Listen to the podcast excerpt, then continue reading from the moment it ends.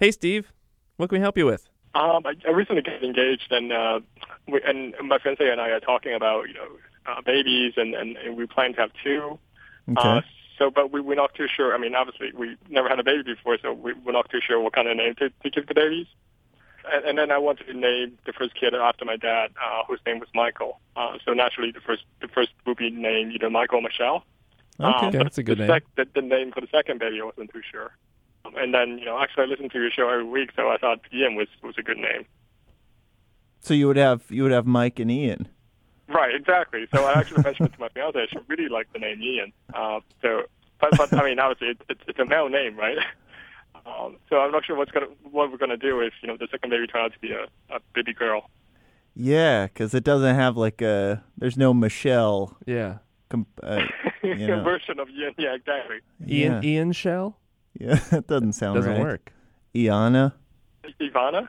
Iana? Oh, Ivana might that might be one too. That's pretty good. Yeah. The thing to do would be to find out what I would have been named had I been a, a girl. We should call your parents. Yes.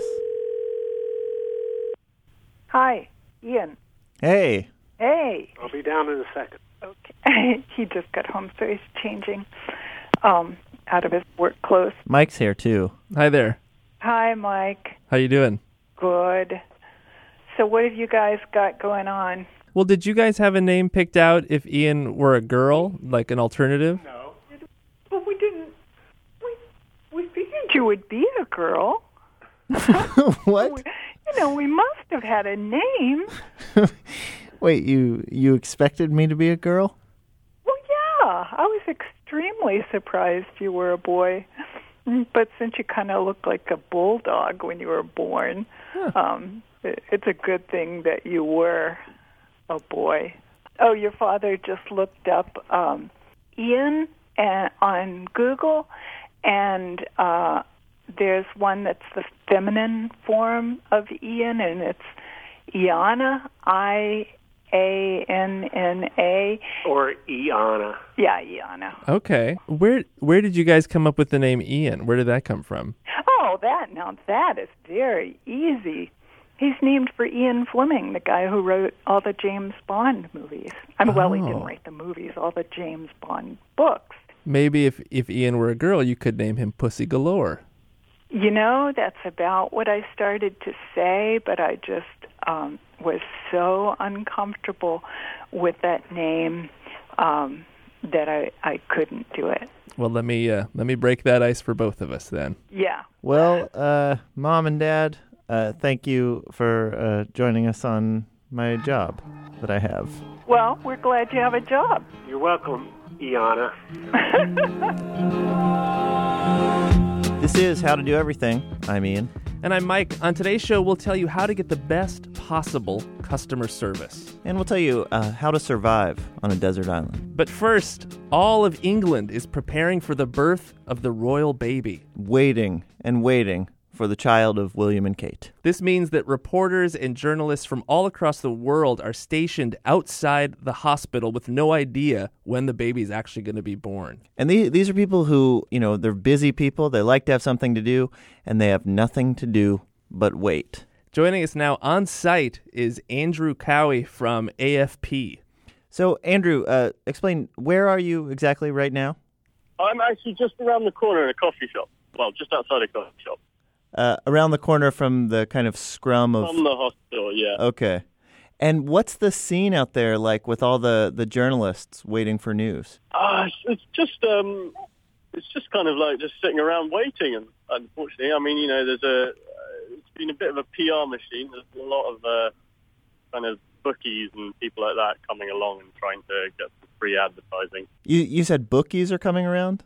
Yeah, no, like you know, bookies are coming along and they're showing like they, they're bringing out boards of like the the odds that they have on on uh, you know if it'll be a boy or a girl or the name of the child and stuff like that. Well, what's the front runner for name right now? Can't remember actually. I think I know. Uh, I know a fifth, 500 to one is Pocahontas, but um, I can't, that seems to be the only one that I can remember. Oh, that's easy money right Um, there. it's a safe bet, I think.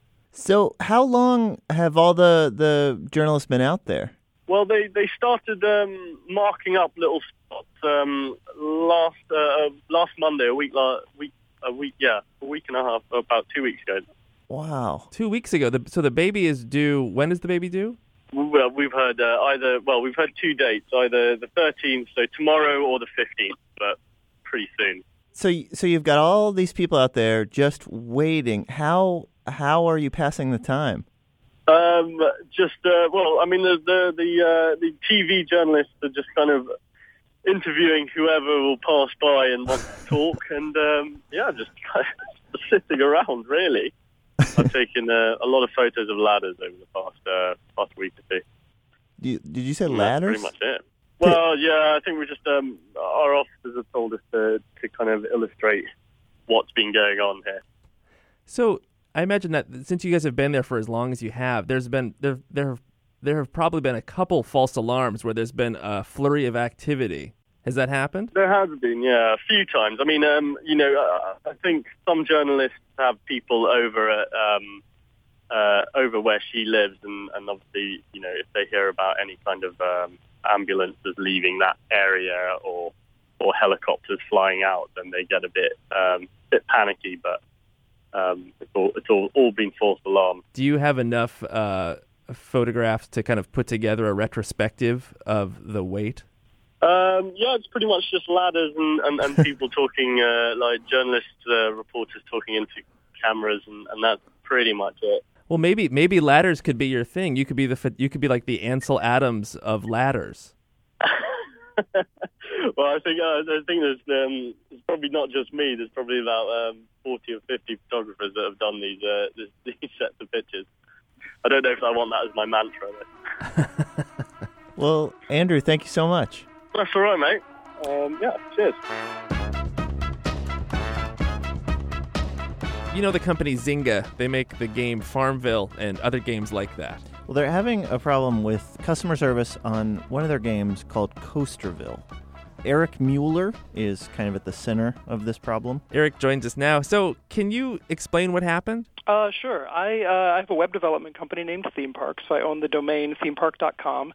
And uh, I started receiving some emails from people playing Coasterville, this this Zynga game. I guess it's on on Facebook. I actually don't know anything about it. I've never played it, and uh, they, you know they needed some help with their with their game. And I couldn't figure out why I was getting these emails. And then one of them said, uh, "Oh, I, I was playing the game, and an error screen came up, and it said to write you at themepark.com." And I realized, oh, Zynga must have somehow put my email address on there. So I tried to contact Zynga, sent them a couple of tweets. I tried to find an email address for them. You know, I did what I could to say, hey guys, you're um, spamming your customers with my email address, and that's not cool. Uh, and they never got back to me at all. So I thought, well, if no one at Zynga is going to help their customers, then maybe I should take that job. So, but you know, you you didn't know the game, so how would you how would you answer these questions? Well, that's where it gets interesting. You know, I'm, I, I wasn't real happy that Zynga was ignoring me, and I thought, well, this might be a good opportunity to sort of have some fun. And uh, so I, I started writing back to these people, and I, it was interesting. I never said I was from Zynga. I never misrepresented myself. In fact, I, I got most of the emails I would start, and I would say, "Thank you for finding my email address on the screen in the game. I'm glad you wrote me, and I'll try to help you." And uh, that's what I did. So, what's like a what's an example of a response, a, a question and a, and a response that you gave? Uh, the questions were all things that I really didn't understand because, like like like we talked about, I don't really know the games at all. So they would say I'm having problems, you know, opening my my golden chest at the something something level. I I didn't even know what that meant, but I said, oh well, of course the golden chest at something something level. Let me help you with that. you know, I've I've checked with the engineers and they've said that this is a a known issue and they're working on it and they have a, a short term fix. And the fix is if you go on Facebook and you go to five of your Facebook friends' walls and you post the message, I love poodles and noodles.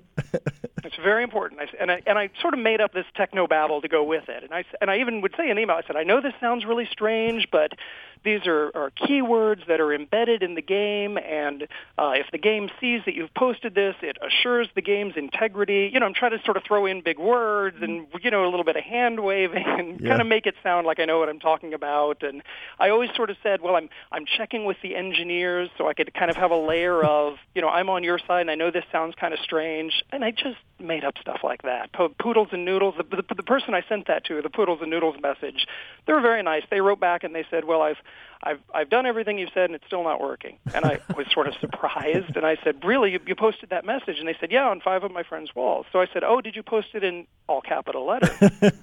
they said, "No." And I said, "Oh, well, that is probably it." So, uh, how would you rate your ability to kind of solve these people's problems? Do you have a pretty good track record of success? Uh, I thought all of my suggestions were terrific. I have to tell you. You know, it, it, uh, when this uh, when this sort of fizzled down in the last few days, and I said, you know, I, I, I'm starting to feel a little bit bad about leading these people on. So I wrote back and I uh, to a couple of these people, and I said, um, you know, I'm, I'm sorry, I don't have any other ideas. I said the the best thing you can do is is go to this address. It's Zynga's, you know, customer support forum, and I said, but I'll tell you a little tip. If you tell them that Eric Mueller from Theme Park sent you, they'll put you through to a second level support specialist who absolutely will know how to fix this problem. So be sure to mention my name because you know to this day Zynga hasn't gotten back to me and it's a little annoying. So I thought, well, at the very least, I want Zynga to know that I'm trying and I'm sending them their customers. Well, this is a great story. Uh, thanks for sharing it, Eric. Yeah, absolutely, my pleasure.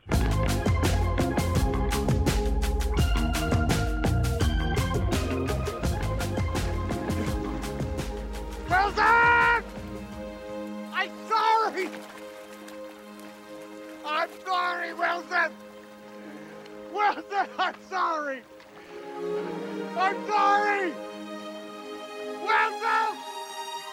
That, of course, is Tom Hanks uh, with his volleyball friend Wilson. Uh, a great scene from Castaway. It's a great movie. If you haven't seen it, uh, go ahead and take a few minutes and watch it now.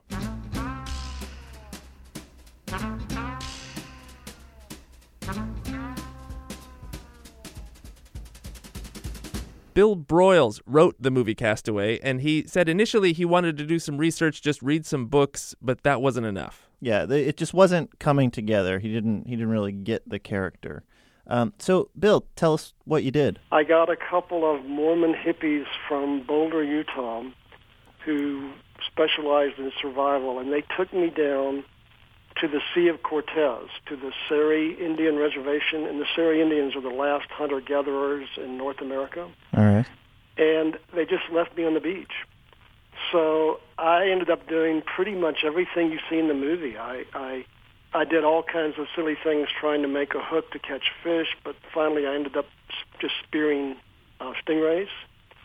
And after a couple of days of eating stingrays raw and under my palm frond hut, I realized how important fire is, and um, so I tried to get something I could cook, and I did all the things I learned in Boy Scouts. You know, I did the the little rubbing sticks together. I did the air. I did everything, and, and none of it worked.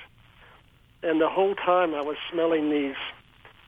My Mormon hippie advisors were cooking pancakes and listening to the Grateful Dead a couple of sand dunes over.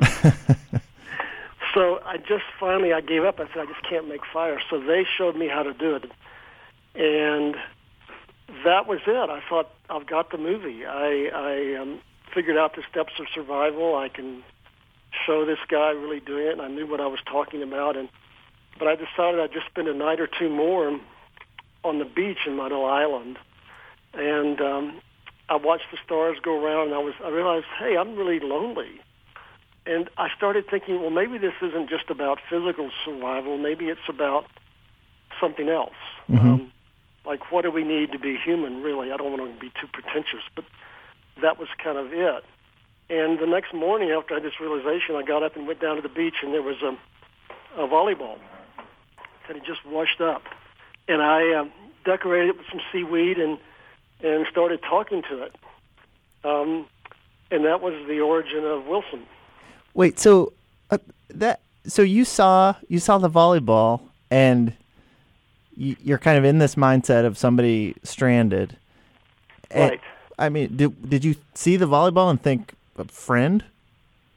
No, I just saw the volleyball and thought, um, Well, I was kind of thinking of of um, you know Robinson Crusoe when he met Friday, but I didn't have anybody. I couldn't go talk to the Mormon hippies. That would be cheating. Yeah.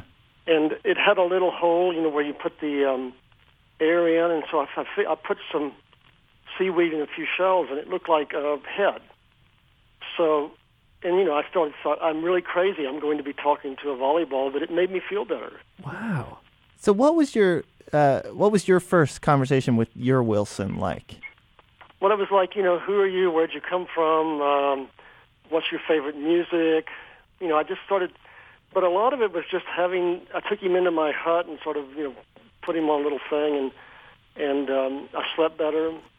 And I don't know. I, it was it was one of these things where I kept thinking of these lines um, uh, from E.M. Forster, where he said, "Only connect." Like that was the real purpose of of life to connect to other people. And really, I think the main thing I was grateful for was that it it was a Wilson volleyball and not a Mizuno volleyball Oh, yeah. because I just couldn't hear the guy yelling Mizuno. Well, so when you asked Wilson or your your Wilson those questions, what were the responses? Like, what was the volleyball's uh, favorite music? well, Wilson actually was a Bob Dylan fan, Oh, Uh huh. and but really he was a Beach Boys first and foremost because he's a you know volleyball.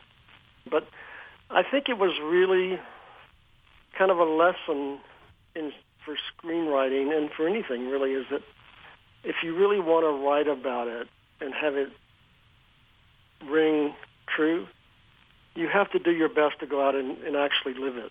Um, because I'd wanted to do it the easy way and just read some stuff and maybe steal things from a few other movies and, and um, you know ask for my check. But this this whole experience, um, it really, I think that's what it was when I when I came up with Wilson that Tom Hanks really wanted to do the movie. did you? Were there other things uh, in your experience being being stranded there that that you learned that that surprised you? Well, yeah. First, that that the difference between raw and cooked is really important. and I actually caught a crab like he did and, and tried to eat it, and the mucus just kind of flowed out. Oh. And the raw stingray, just after a while, you just you just didn't feel human. You felt like an animal, you know, just eating the raw things. Now, now there's a scene where uh, he he gets a toothache, hmm uh, and uh, that it just it fills me with terror. Did you? W- did that come from your experience out there? Well, that was actually, you know, a part of Castaway is like a Vietnam movie because I've been in the war and um, it's like a coming home movie. I mean, doesn't, the word Vietnam isn't mentioned in the movie, but it's it's you know you go and have a tremendously important, deep experience, and then you come back to where you left, and everybody is still basically the same, but you're not Yeah. and no one's that interested. But also the toothache, I'd gotten a bad toothache in Vietnam, and I'd just forgotten about it, and I needed something because part of the key of the movie is he had to go on the island kind of pasty and a little overweight and just a kind of contemporary guy. And then you had to see the effects of several years on his body. Um, so we had to stop filming and let Tom Hanks lose, you know, 50 or 60 pounds and then start over again. But I needed a really dramatic time cut. And I thought, what could be more dramatic than chiseling out your own tooth and then go to black and come back and you can hopefully see, thank God he did lose the weight and didn't sneak out and get a lot of Big Macs. But you can see on his body the effects of all those years and you don't have to say anything. How how did you handle your own toothache when you were in Vietnam? Oh, I immediately um, went to the went to my battalion med and tried to get out of the bush for as long as I could. Um, and you know they um, pulled a tooth, and I was back in like I don't know two days. Wow. So it wasn't that you know it didn't turn out to be as lucky as I thought. But I thought you know you always think, well, what happens if this happened without you know access to medicine and and you know primitive man must have gotten toothaches too, and what did they do? Well, I have to ask you because I imagine I don't know what it's like to be stranded on an island, but I still if a if a volleyball washed up on shore, and um, I I made it into my friend. Uh, I would gain a friend, but I would lose some recreation. Could you? I mean, could you kick around Wilson after after you made you anthropomorphized him, or however you say that? Well, you know, it's it's, it's like Richard Nixon said. You know, when he when he left, he said, "You're not going to have Richard Nixon to kick around anymore." Uh, I didn't want to lose my volleyball as a friend by kicking him around, but you're right. But you know, it's interesting. The recreational idea never occurred to me. Now that you mention it, I was just so busy, you know, trying to keep my spear sharp and trying to get the stingray and trying to get enough water and you know that I didn't. I, my days were remarkably full. I mean, there wasn't much lying in a hammock. Yeah. What's it like for you? Uh, do you play volleyball anymore, or is that have you kind of put that aside? Now? No, I'm not. And I'm not not really a volleyball player. But Wilson looks down on me, you know, when I'm writing, and um, you know, he sometimes, you know, he shakes his head like that's no good, or he'll nod and say, you know, that's not bad. And so he's been my companion for years. Well, thank you, thank you, Bill, for your time and for for your story. Well, you're welcome, and I hope this works out for you guys. I hope you've got some good stuff to use. I mean, that's really something. I have a basketball at home that I think uh, maybe I'll look at differently now. Well, yeah. I mean, I think you really should take your inflatable toys seriously.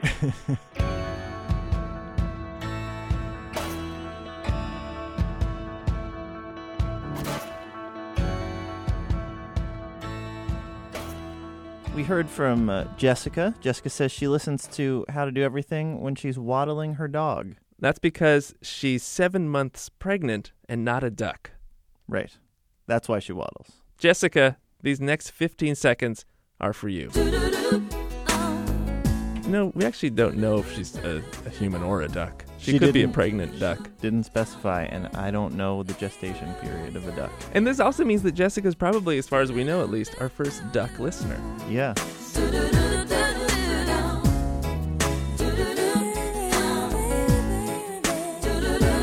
You may remember a few weeks ago we talked to a guy from Ben and Jerry's, and we asked you to send us your uh, ideas for ice cream flavors. They have still been coming in. We're we're gonna put it off one more week. We're gonna do it next week. We have all the ingredients. It's there's actually some really good flavors that are going to be coming out of this, including I think Malort ice cream. I honestly, some of the flavors just seem good. Well, that's it. Should be they should be good. They don't have to be bad.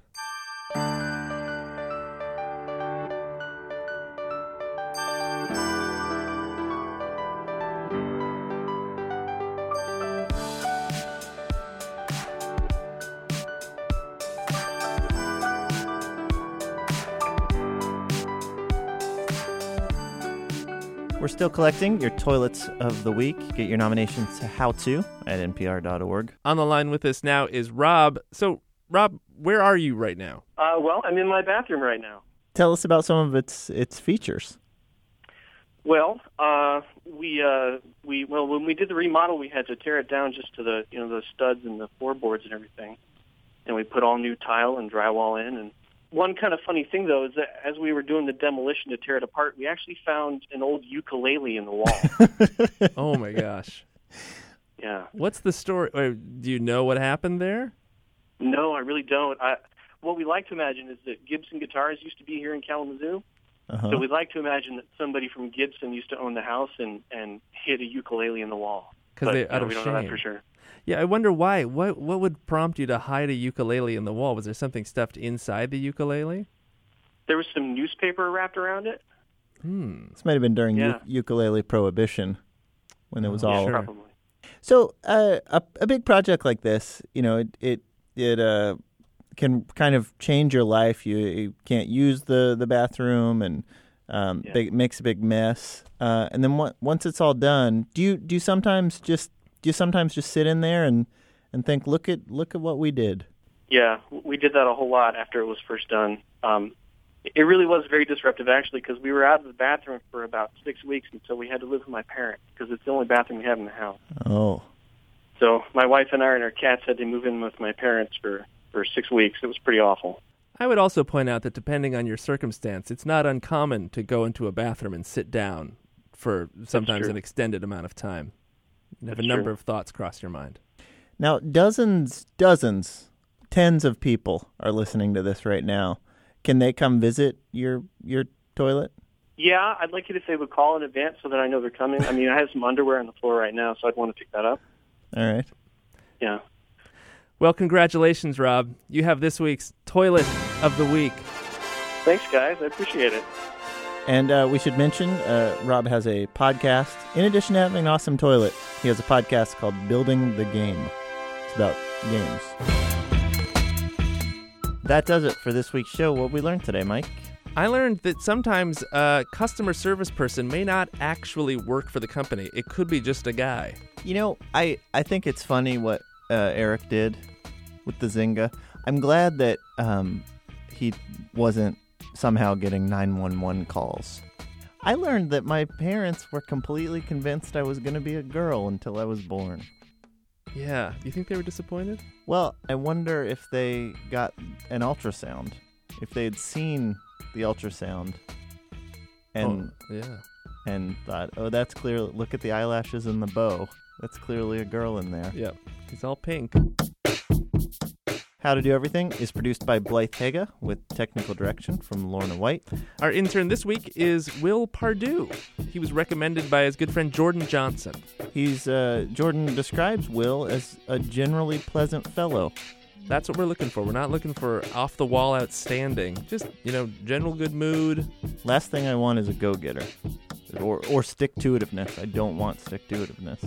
Leave your ambition at the door. Get us your questions at howto at npr.org. And visit our website, howtodoeverything.org. I'm Ian. And I'm Mike. Thanks. Thanks.